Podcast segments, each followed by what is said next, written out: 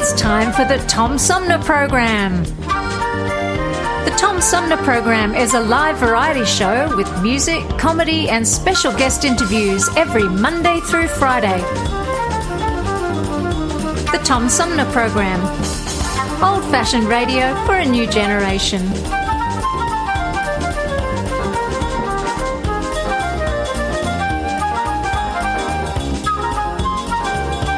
Our theme music is Fruit of the Louvre, provided by Flint composer-producer Howard Eddy.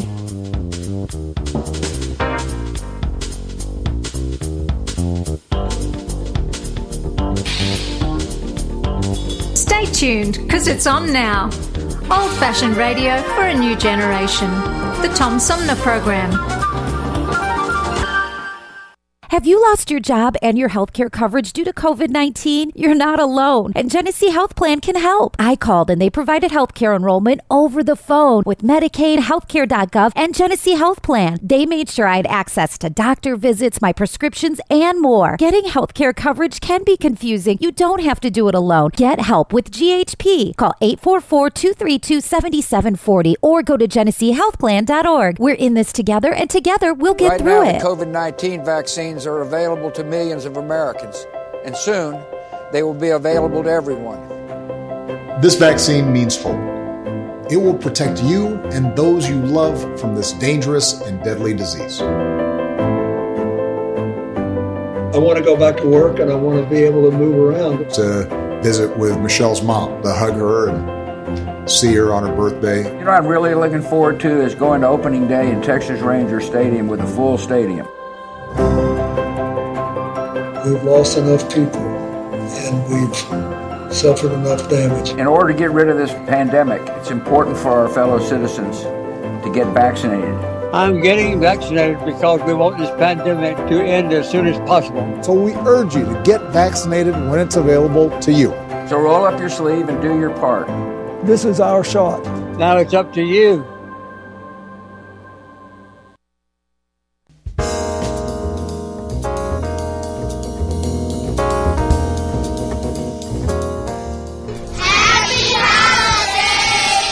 From Amari, Christian, Skyler, Caitlin, Nolade, Jordan, Antonio, Eddie, and the Tom Sumner Program.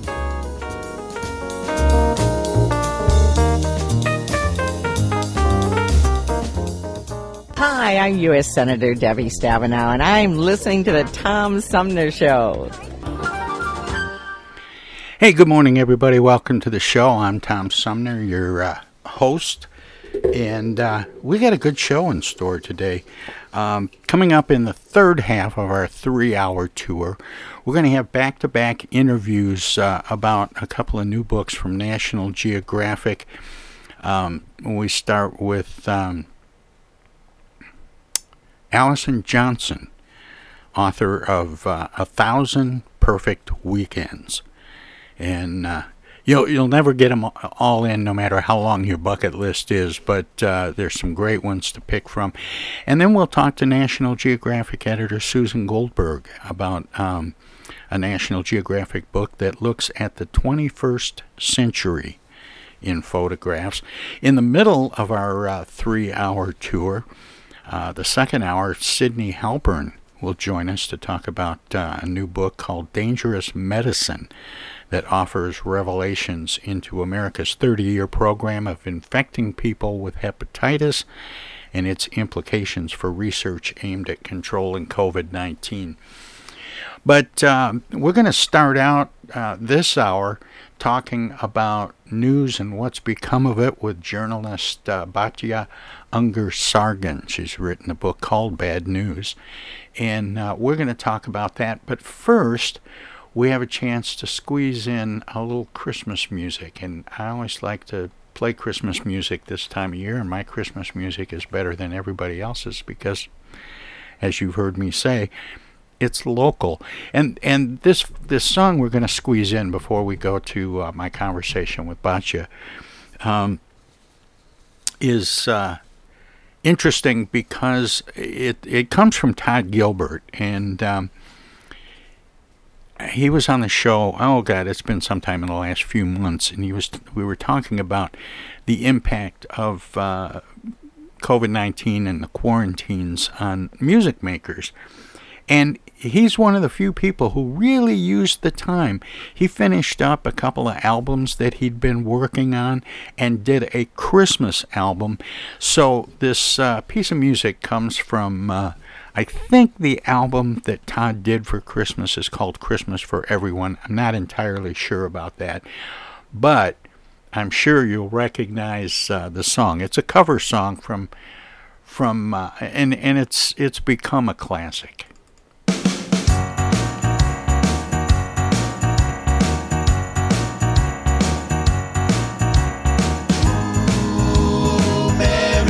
Christmas ain't it?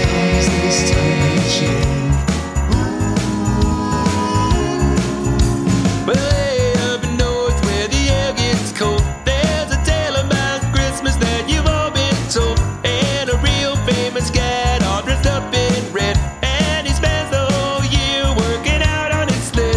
It's the little Saint Nick, little Saint Nick. It's the little Saint Nick, little Saint Nick. Just the bobsled we call the old Saint Nick, but you walk a toboggan with a 4-speed stick.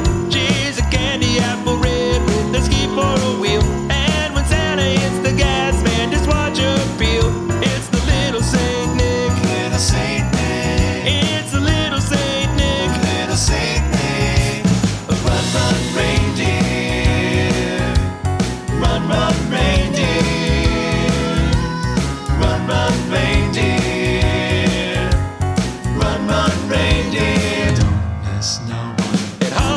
Snow at a riding speed with a half a dozen deer with Rudy to lead. He's gotta wear his goggles cause the snow really flies, and he's cruising every path with a little surprise. It's the little Saint Nick, little Saint Nick. It's the little Saint Nick, little Saint Nick. Ooh, Merry Christmas, Saint Nick.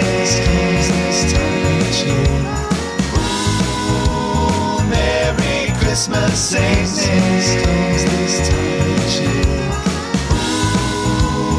Merry Christmas Saint Nick. Merry Christmas Saint Nick.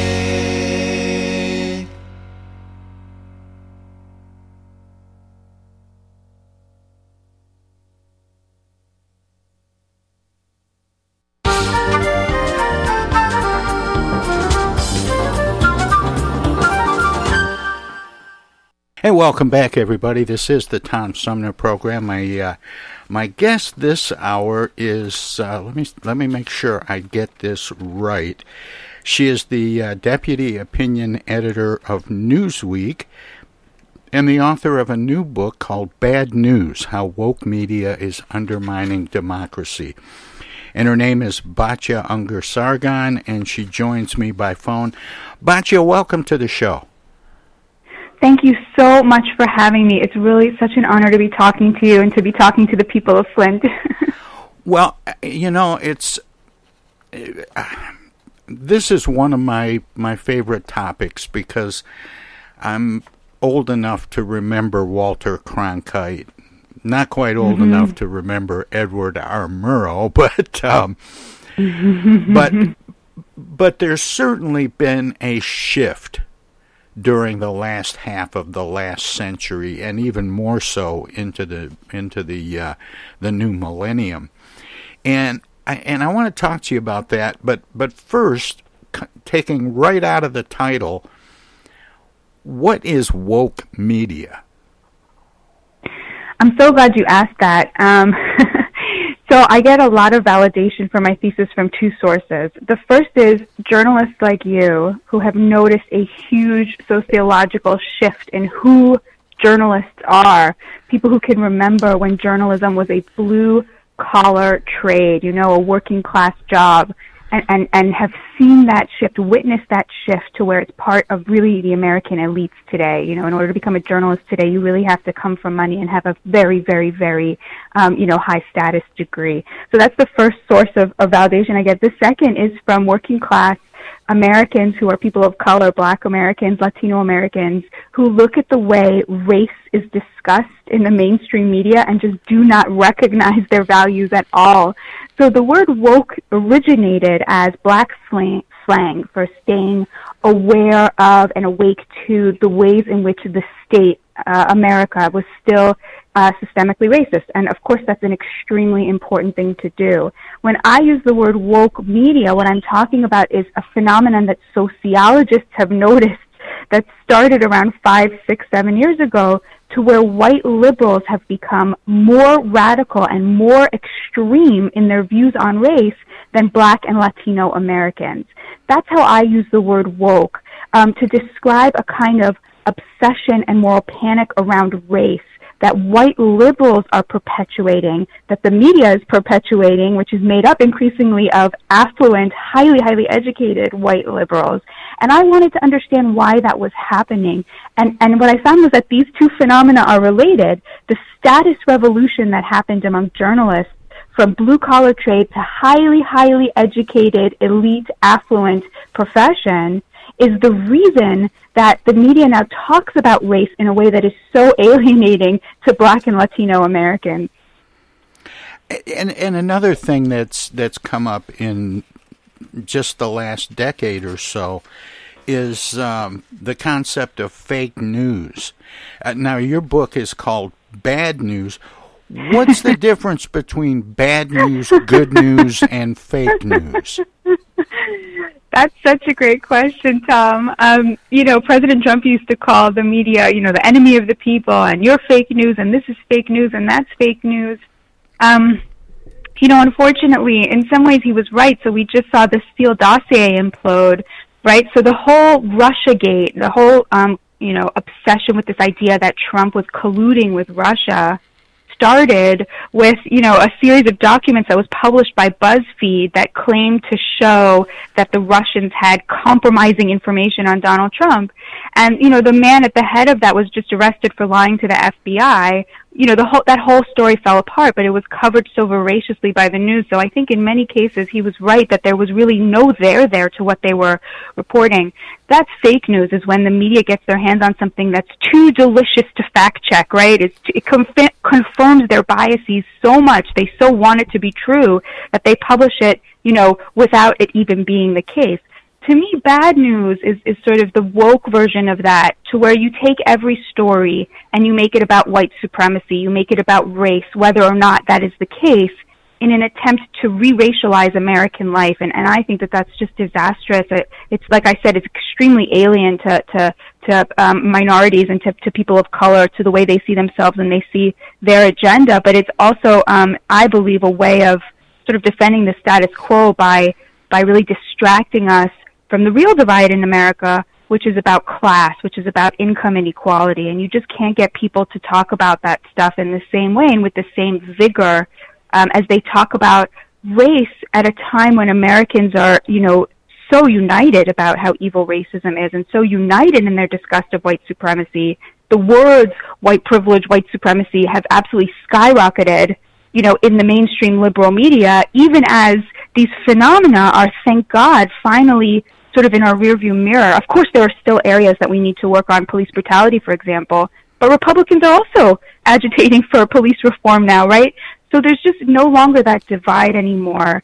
And I tried to figure out, why is it that when we're no longer divided on these issues, you have Republicans calling for police reform, Republicans releasing people from prison, saying mass incarceration is unchristian, right? How come we still believe that we're so divided about issues like race?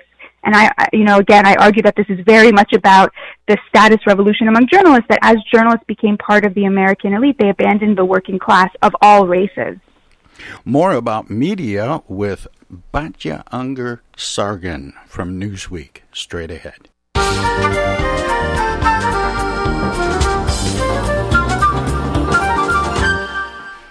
Hey, actually, we have a little schedule change. Originally scheduled for this first hour was Foreign Affairs expert Tim Marshall talking about his book, The Power of Geography, 10 Maps That Reveal the Future of Our World.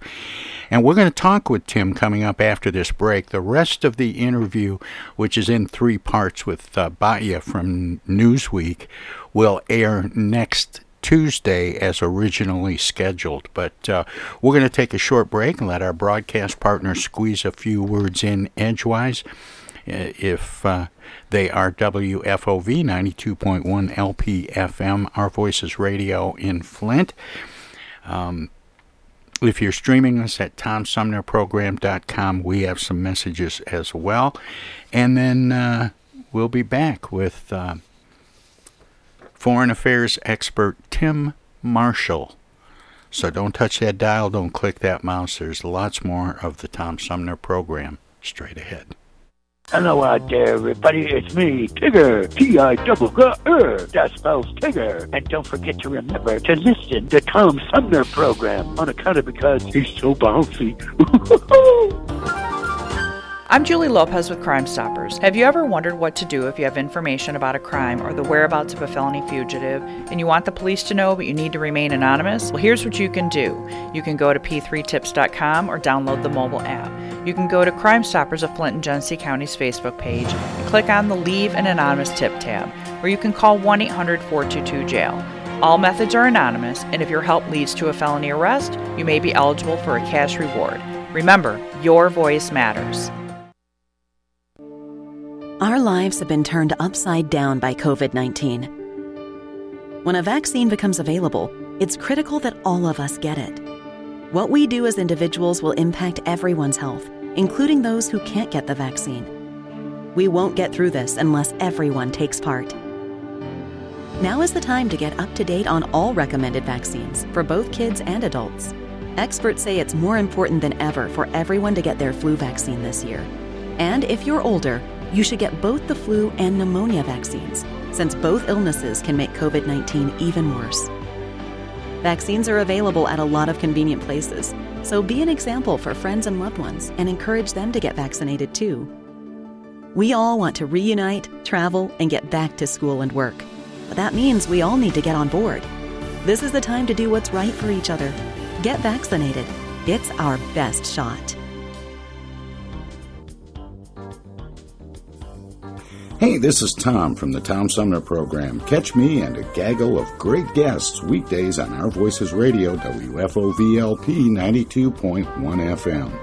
You never know who might drop by. Joe By from the Blue Lion. Dan Serling. Congressman Dan Kildee. Alexander Zonjic. Actor, comedian Joe Napodi. Woodrow Stanley. U.S. Senator Debbie Stabenow. State Senator Jim Ananik. Comedian Brian McCree. The unknown comic. Mark Farner. And Tom, I want you to know Tom's my friend. You've always got great questions, and you know the material, and you care about it, and that's impressive. Nice to be with you, Tom. And I admire you for reading all of that. I haven't read the whole thing. I've got willing to admit that. Hey, Tom, this is my favorite interview always. You it's like having coffee at the kitchen table with you. Tune in Monday through Friday from 9 to 12 right here on 92.1 of a Kind, and check out our website at TomSumnerProgram.com. MTA Flint is nationally recognized for continually seeking to provide sustainable, reliable, and cost-efficient transportation for individuals throughout the region. Through work-related and non-emergency medical transportation and your ride services, MTA is moving people with future and alternative fuel technologies. More information about MTA Flint and specialized services is available at mtaflint.org. Discoveries. They happen when we least expect them, in places we thought we knew. And discoveries have a way of teaching us a little more about ourselves along the way. Welcome to Flint and Genesee County, where up north meets down south. Home to Michigan's largest county park system and a vibrant culture. A place filled with discoveries we've yet to make, throughout acres of beautiful lakes, wetlands, and woods, and in the diverse city beyond, where the uplifting melodies of gospel choirs fill the air, where the work of renowned artists color the galleries and museums, where the fresh fruits and vegetables at the downtown farmers market awaken our senses, and where the cultural center and planetarium broaden our view of the world. Let's spend a few days enjoying the wonders of Flint and Genesee County, where the joy of discovery is pure Michigan. Your trip begins at michigan.org.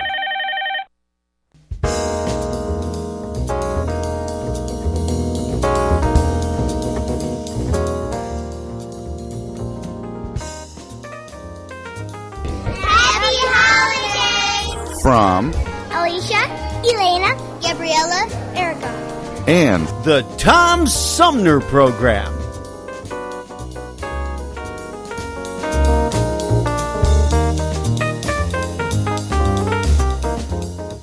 This is Congressman Dan Kildee, and you're listening to the Tom Sumner Program.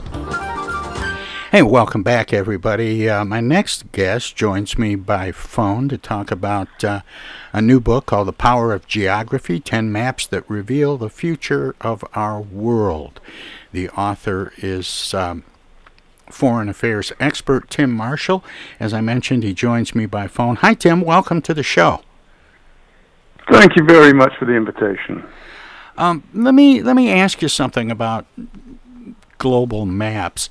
How much of the maps that identify various countries around the world are determined by geography, mountains, streams, seas, and so on, and how much is politics?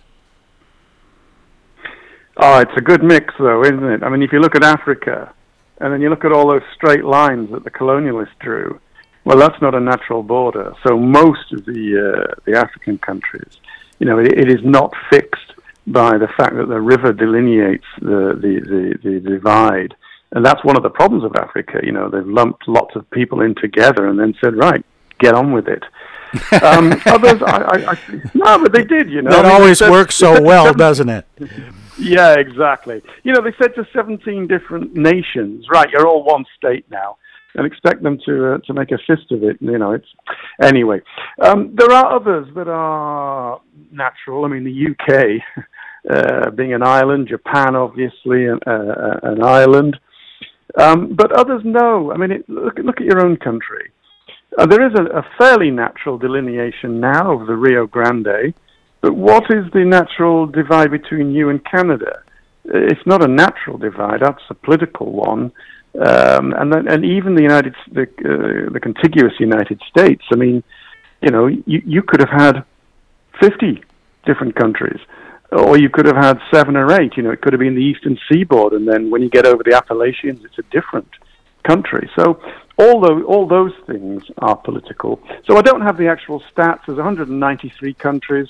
I wasn't trying to put you on the spot, Tim. I just wanted to point out and sort of underscore the idea that, you know, sometimes we just make up the lines, and sometimes the lines are just built in by land. Yeah, it's organic, though, isn't it? It grows. Many of them, it grows organically. I'll give you an example. Spain. On one side of them, they've got a lot of water. And then north, they have a huge mountain range, the Pyrenees. To their left, they have the river that separates them from Portugal, and at the bottom, there's more sea.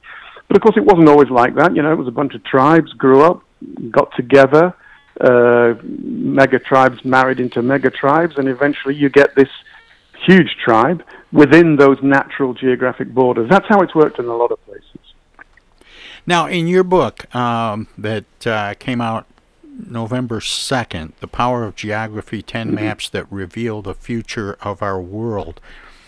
How much of an impact does geography have on the politics going forward? I'm not a determinist. People get cross with determinists because they think it gives no agency to what humans can and can't do. But I do argue, as I argued in a previous book, that we are prisoners of geography. It does constrain us, or indeed, the limits that we have are within geography. So, my approach is, if you want to study a country, most people start with its history. I think that's wrong. I think you start with its geography. You look at in what directions its rivers flow, where are its natural borders, what does it contain within it that helps you or hinders you. I mean, you guys have got wind power, wave power, solar power, but you've also got coal and oil and gas. You know, you're one of the prime real estate parts of the entire planet. So only then, once you've looked at that geographic frame, then pile on the history on top of it, and you'll find the history becomes a lot easier to understand. And then finally, you put the current affairs on. And I think that one flows to the other, and they're all interrelated. But what's happening now? I remember the Berlin Wall coming down. I remember the so-called, it was in fact the fall of the Soviet Union. And a lot of maps changed in, those activities. What is happening with Russia and the parts of the map that are or were part of the Soviet Union? And of course I'm thinking about, this ongoing encroachment on Ukraine. Yeah, and your president is talking to the Russian president about it today because, it may not be, but it could be war. Probably not, but you never know. I think what's happening is that the old geographic map of rivers and mountains and cultures which were formed by them, the Ukrainian people now see themselves as, they're not Russian. And you can talk about other areas, whether it's Georgia or Azerbaijan and Armenia that fought a war last year. What has happened is that once that permafrost of the Cold War melted, up through the maps became the old outlines, which the Soviets had sort of a massive colonialism, if you like. We're all Soviets now. I mean, they never were. They were still Kazakhs and Tajiks and Ukrainians and Poles. And so when that permafrost melts, there it goes again. Going forward, how much do the maps determine? And I keep asking you these quantitative questions, which I don't mean to do. Let me rephrase that too. No, I'm liking them. How is it significant that the U.S. is maybe shifting its interests from the Middle East to Asia? Well, this is still geography. It's geopolitics and international relations, but you can trace geography through it. Like I said, I don't think that everything is dependent upon geography. There are great leaders, there are peoples, there are ideas, etc. There's climate. There's all sorts of things. But one of the reasons that the Americans have pivoted is because, yes, they realize that China is going to be perhaps an equal, and if not, the second power in this century, and they need to focus on it. But here's the thing, they can focus on it because they don't need to focus as much, and increasingly so as the decades go past, on the Middle East, for example. In the Middle East, you had to pay complete and full attention in the 20th century because of the oil and the gas. In the 21st century, when you become more or less self-sufficient in energy, because of your energy supplies, including shale, well, now you don't need to put all your assets in that part of the world. And so you pivot away. And then the knock-on effect comes in places like Saudi Arabia. They're thinking, if no one's going to buy our stuff, what are we going to do? And so they are now beginning to change their economy. It's a knock-on effect. But the root cause is partially geography. Now, the book that you've written, Tim, The Power of Geography, 10 Maps That Reveal the Future of Our World, what are some of those maps, and what are they revealing about the future? Okay. I guess we don't have time to go through all 10, so let me give you, I'm trying to pick my best, let me give you three. Let's start with Australia. Because of Australia's geography, massive continent, 8,000 miles in one direction to Africa and those supply chains and trade routes, 12,000 miles across to you guys and the supply chains, 12 the trade routes. You need a massive navy. Hey, they can't have a massive navy. They haven't got a massive population. They haven't got a massive population because there's no water except on the the right-hand side of the map where just about everybody lives there. So you can't grow a big navy, so you need a friend. Well, that used to be the British. Come 1941, the British are a bit busy. The Japanese are about to invade Australia. Australia has to make a choice. It ditches the UK. It goes with America. So that was determined partially by geography. Now, to bring it up to date, they've just made their bet for the 21st century, and their bet is America, because now they feel threatened from the same direction, but from China. They have a choice to make. They can edge towards the Chinese and make cozy with them, or, given that they're a dictatorial one-party communist state, they can stick with their old allies. They're sticking with you. They signed this recent AUKUS deal, the submarine deal with America. They've clearly made their bet, and that bet is mostly made, no, it's rooted in geography, and then things like culture, history, language, and values kick in as well. There's one. You got time for two more? Yeah, absolutely. Okay, let's have a think. I'm just looking at a map of the world. I mean, there's a history on Greece, there's a history on Turkey, a chapter on Turkey, Ethiopia. Ethiopia, Horn of Africa, it's the dominant power. Now, bear in mind that everything is connected. You know, a lot of people think that international relations is sort of scary and difficult to understand. I don't think it's any more difficult to understand than baseball, which is quite difficult. But, you know, when you know the rules, things fall into place. Now, the Americans have got a base in Djibouti next to Ethiopia. They do not want instability down there. They want the Red Sea to remain open for the international sea lanes and the traffic. But Ethiopia is in the midst of a civil war, and it could spread and spill across borders, and the whole of the Horn of Africa could go up in flames, which will affect world trade. Not good. But Ethiopia, conversely, if it can stabilize, is currently just dammed the Blue Nile with the Grand Ethiopian Renaissance Dam. First time in ever that the Blue Nile has been dammed in this way. And this means that Ethiopia will be able to provide free electricity to every house in Ethiopia and transform people's lives. That's a good thing. Knock-on effect, you go downstream and there's Egypt. No Nile, no Egypt. So Egypt has actually threatened war with Ethiopia, that if they ever dare to turn the tap off, that's going to spark a war. Now, there's no sign of that happening, but countries don't act for what they think is going to happen in the next few years. They're planning way ahead. And in the event of a massive drought, if climate modeling is correct, that danger's there. Last one, space. Now, you might wonder, what is that doing in the geography? It's not a geography book, it's a geography, history, current affairs book. Space. My argument is that it's not sci-fi or the future anymore. It's here and now. There's an arms race up there. There's a commercial race going on up there, and we need to conceptualize space as having a border with Earth. And we need to conceptualize that border as having choke points, strong points, weak points.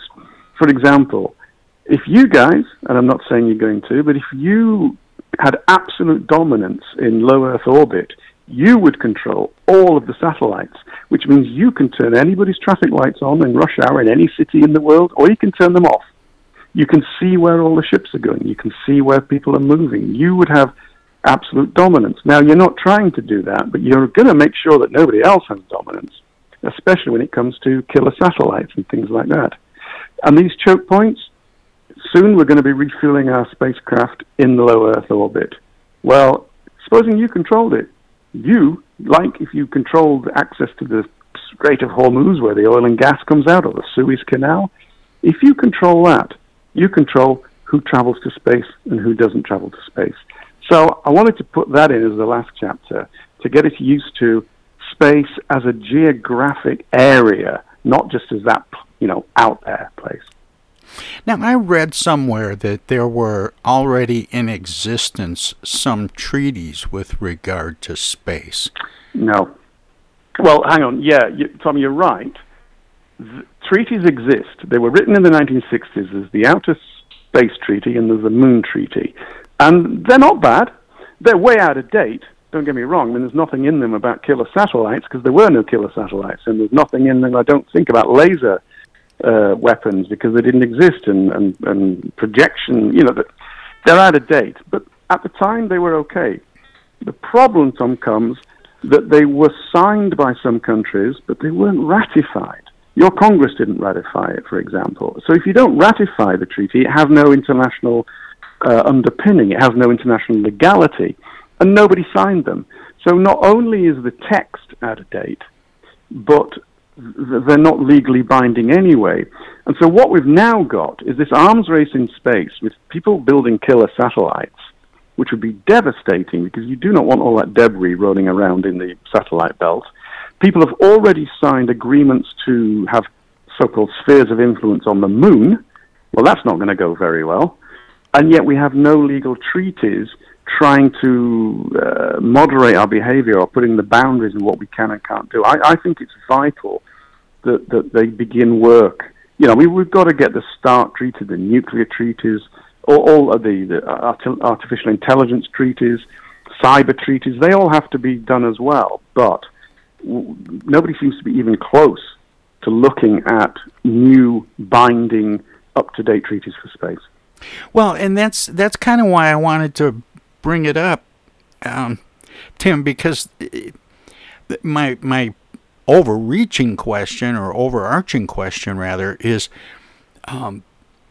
if we wanted to pick up from where they left off in the 60s and develop some treaties or mark out some policies and procedures with regard to space, who would take it up?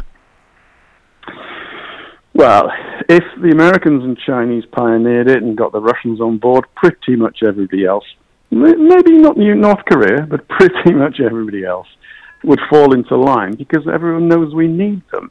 And so, okay, listen, the Russians last year, and maybe they've done it again, tested a killer satellite up in space. It's straight out of an Austin Powers film. The doors opened on one satellite. They fired something at one of their small satellites and blew it up. Hadn't happened before. First time, you know, and we know the history of mankind. I mean, in talks I give, I sometimes say, you know, 50,000 years ago, a guy ran out of a cave with a brand new shiny spear. And everybody else said, I want one of those spears. You know, and we haven't changed so much. You know what I mean? I mean, It's sad. It's a sad reflection on us, but it's true. But hey, I'm pretty sanguine about these things. 'Twas ever thus. So, but if you could get the Chinese, the Americans, and the Russians to agree, okay, we agree a test ban on weapons in space, everybody else would fall into line. I mean, you could even say no offensive weapons, and then they would have defensive, but that wouldn't be brilliant. But, you know, there is a starting point, and it's now, and there is a real need for it. And the arms race in space is the most important, but then you need to go on from that with rules about, you know, spheres of influence. The Moon Treaty, for example, stipulates explicitly no individual or country or corporation can claim the territorial part of space. But it's not worth the paper it wasn't ever signed on, if you know what I mean. Right, Chinese have already... Yeah, exactly. The Chinese have parked a big satellite on the far side of the moon, looking directly down at the bit that they intend to build a moon base on. The Americans, the Brits, the Japanese, and 9 others have signed the Artemis Accords, when they have agreed to have... They didn't word its spheres of influence, but that's essentially what it means. And I write in the book, so fine. So Japan has landed and got its spades and shovels out to try and get the minerals out of the ground. And the Russians land next to them. And the Japanese say, oh, you couldn't possibly do that. We have the Artemis Treaty, which they weren't invited to sign. On what basis are they going to say, oh, okay, we'll go away then? Yeah, we need these. And we need to, as I said, conceptually, we need to start thinking of space as a geographic area and deal with it the way we have tried to deal with our deals down here on Earth. Who would take the lead on that? I mean, would it necessarily fall to the U.S., or is there a desk for that at the United Nations? Oh, there's a desk for everything at the United Nations. Tom, don't ever try and ring it at the weekend. I mean, you know, it's just not a 24/7 operation. Anyway, Sure, the Americans could take the lead, but I mean, look at something like artificial intelligence. The Chinese are well aware and openly talk about the dangers of artificial intelligence being in charge of weapons. Now, this has already happened. There are already drones, and I think the Turks have used this technology in Libya. The drones, I think, using Chinese artificial intelligence, are given the power of face recognition. And then, when they find the face that they're looking for, they do not ask for permission. The drone itself, the AI on it, takes the decision and fires at the person. Now, everyone realizes that could get pretty messy if you escalate from a drone to a nuclear weapon. So the Chinese are, everyone's aware of these dangers. So I guess it just takes, impetus at a high level, and we say in my world of geopolitics, bandwidth. Do the governments have the bandwidth when they're focusing on what's happening in Ukraine, the South China Sea? Do they have the bandwidth to be looking ahead, in not the here and now, but looking ahead several years and starting the work? That's often a challenge, especially when you're firefighting all the time. Well, and we've done such a good job with climate change. Yeah, well, we're getting there slowly. Do you think we are? Slowly. Yes, I do, actually, Tom. As we take some of these steps forward, is that pushing the timeline back enough that we can continue to work on this? Well, a couple of things. One, sometimes I give talks in the UK, and sometimes I open with, I spent 30 years spreading doom and despondency around the globe, so I don't see why I should change tonight. And then I spread doom and despondency.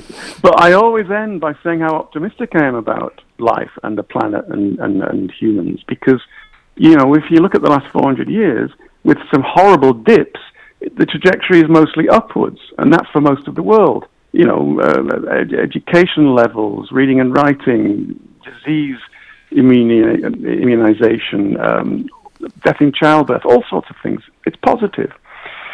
Now, when it comes to climate change, I'm a bit of a cynic on that. I don't think we will take the drastic measures required until the very last minute, and I don't think it's 1 minute to midnight yet. The recent Glasgow forum, the climate change forum, it simply kept this 1.5 degree target on life support. It didn't make any advances. So we are still going. I just think that as things get worse, and again, I'm going on scientific modeling, I'm no expert on this, but if going on what the modeling says, things will get worse. As they progressively get worse, we will enact more and more laws. Here's, pulling out of thin air. Give it 10 years, and sorry, which town are you in that beautiful state of yours? Flint. Flint, right? Flint, okay. Michigan. I'm Tim. I hate to interrupt, but I have a break coming up here in about 30 seconds. Okay. Can you stick around and talk some more? I can do this. I can do it. I can do it in 30 seconds, and then stick around some more. I'm predicting in 10 years' time, they'll say to you, if you want to drive into Flint Center, there needs to be 4 of you in the car. Interesting.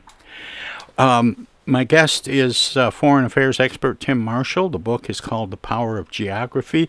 We're going to let our broadcast partners squeeze a few words in or do whatever they do when we go to break. If you're streaming us at TomSumnerProgram.com, we have some messages as well. And then we'll be back in just a couple of minutes with Tim. So don't touch that dial. Don't click that mouse.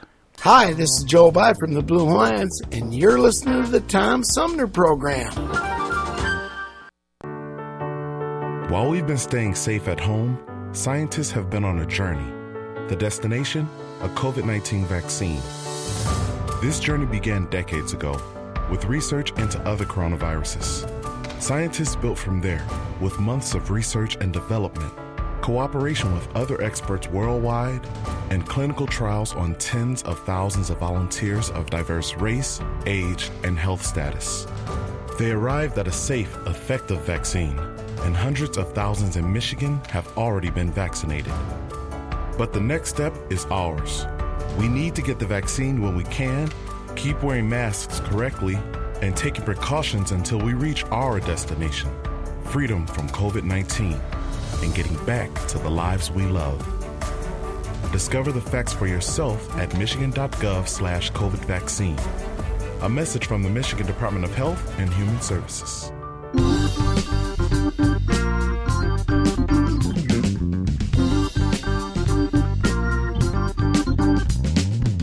Start your weekend early with the Tom Sumner Program every Friday live at 11. We turn the spotlight on the world of arts and entertainment, featuring artists from music, TV, and the movies. Catch everything from the rich local talent pool in and around Flint and Genesee County to up-and-coming stars of stage and screen, plus legends from New York and Hollywood. Hi, this is Greg Nagy. Hey, this is Hoppa. Hi, this is Joe By from the Blue Lions. Hi, this is Alexander Zonjic. Hi, this is Mark Farner. This is Maurice Davis. Hi, this is Rochelle Ray. Hi there, folks. This is Sweet Willie T. Hey, this is Steve from the Nashville office. I'm Gwen Pennyman Hemphill.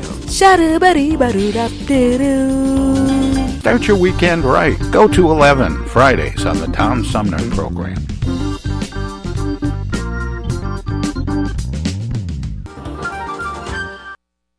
Those hands, no matter whose they are, can spread the germs of many common diseases.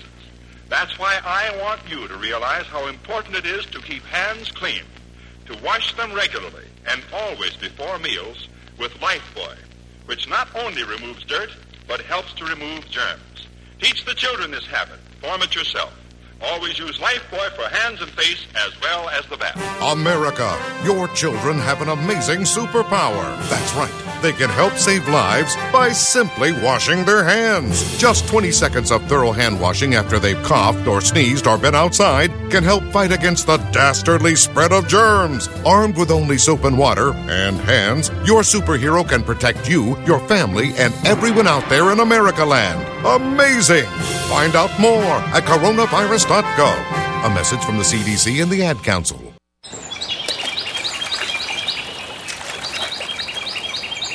Imagine a journey down a picturesque river. Imagine your Flint River, 142 miles of recreation, natural beauty, and precious resources.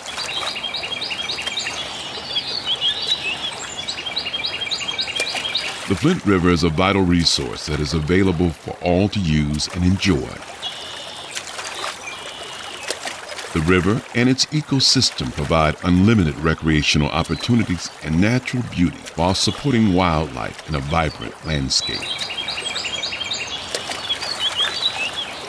We all have a responsibility to protect and preserve this precious resource. Learn more at FlintRiver.org. Or call the Flint River Watershed Coalition at 810-767-6490. The Tom Sumner Program.com.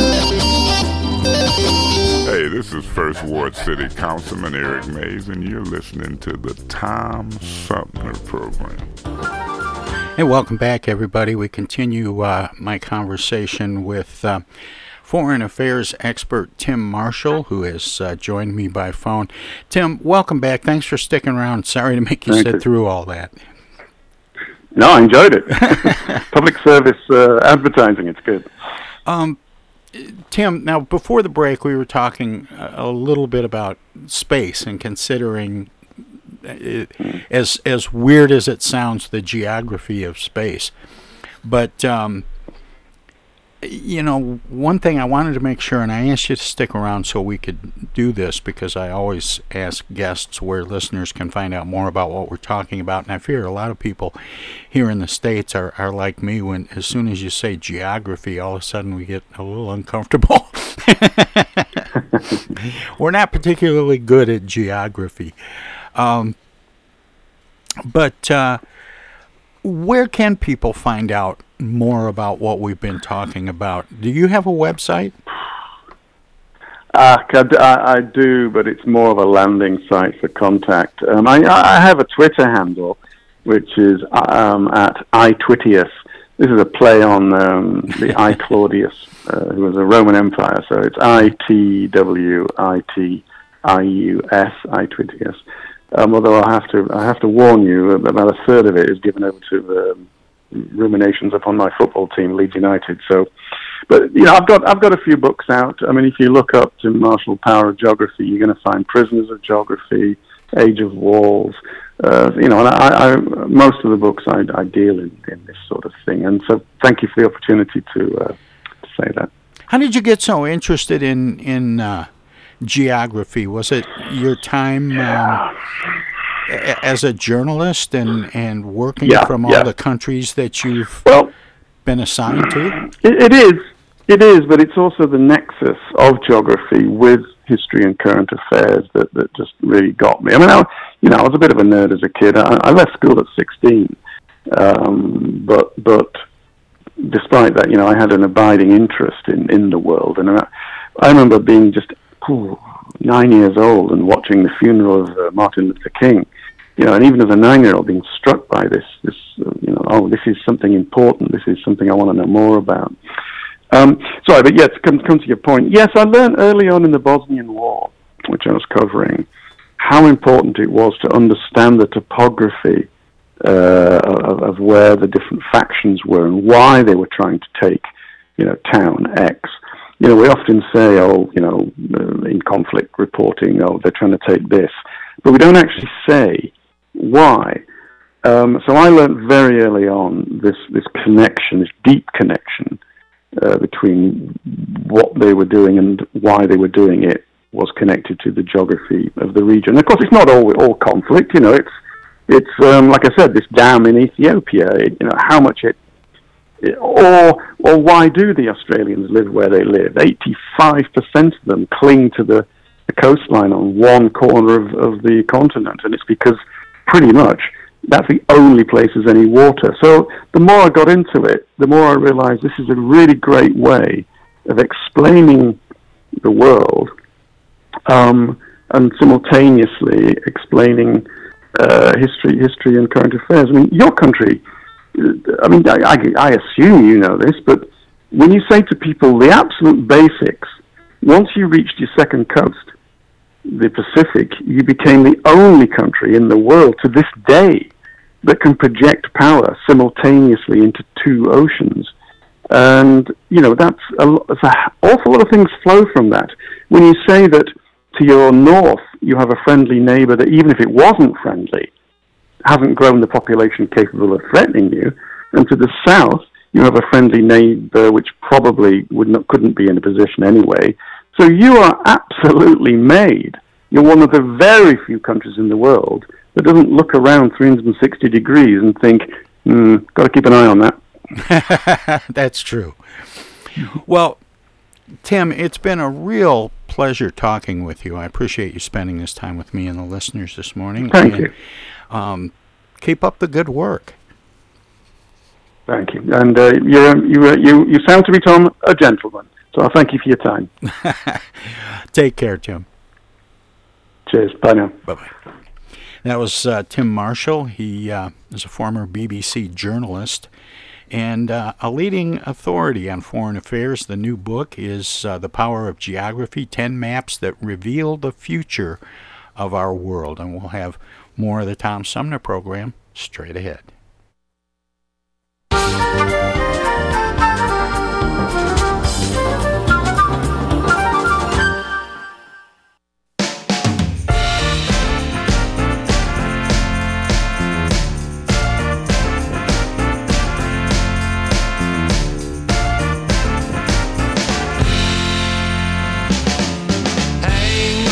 Mistletoe, I'm gonna get to know you better.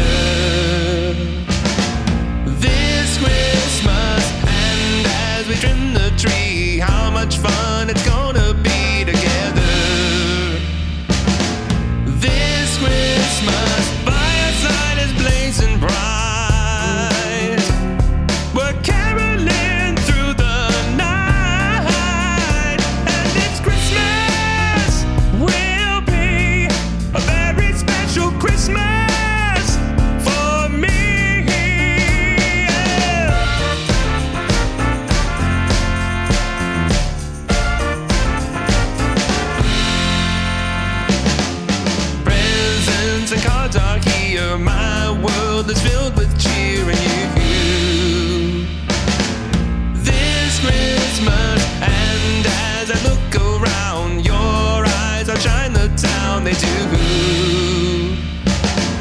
This Christmas, fireside is blazing bright. We're caroling through the night, and this Christmas will be a very special Christmas.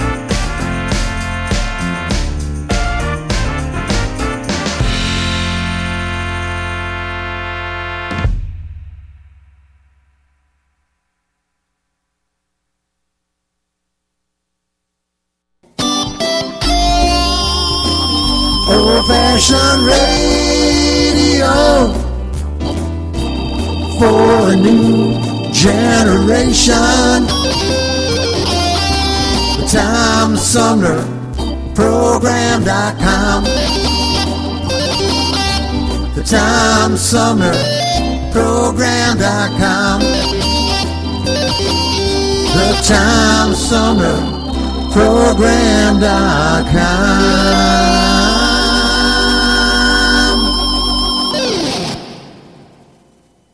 We wish you a Merry Christmas. We wish you a Merry Christmas. We wish you a Merry Christmas and a Happy New Year.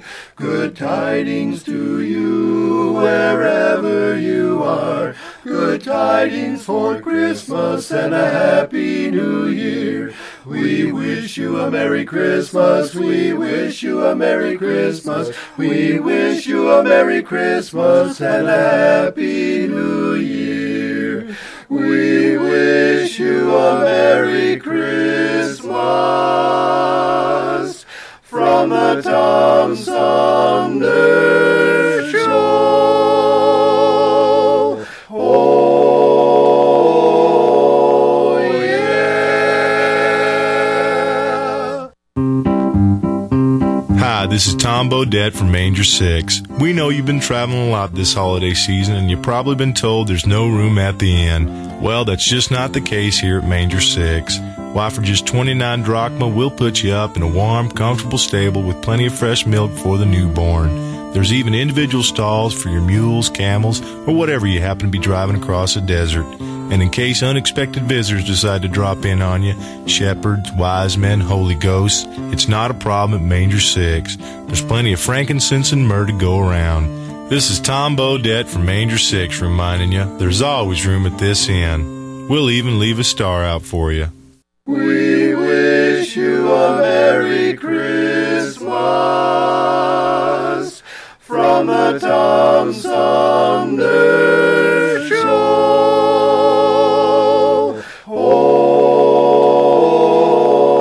Let's get off of my lawn. We're trying to do a radio show down here. It's a Tom Sumner Program, don't you know? Go on. Go on, get out of here.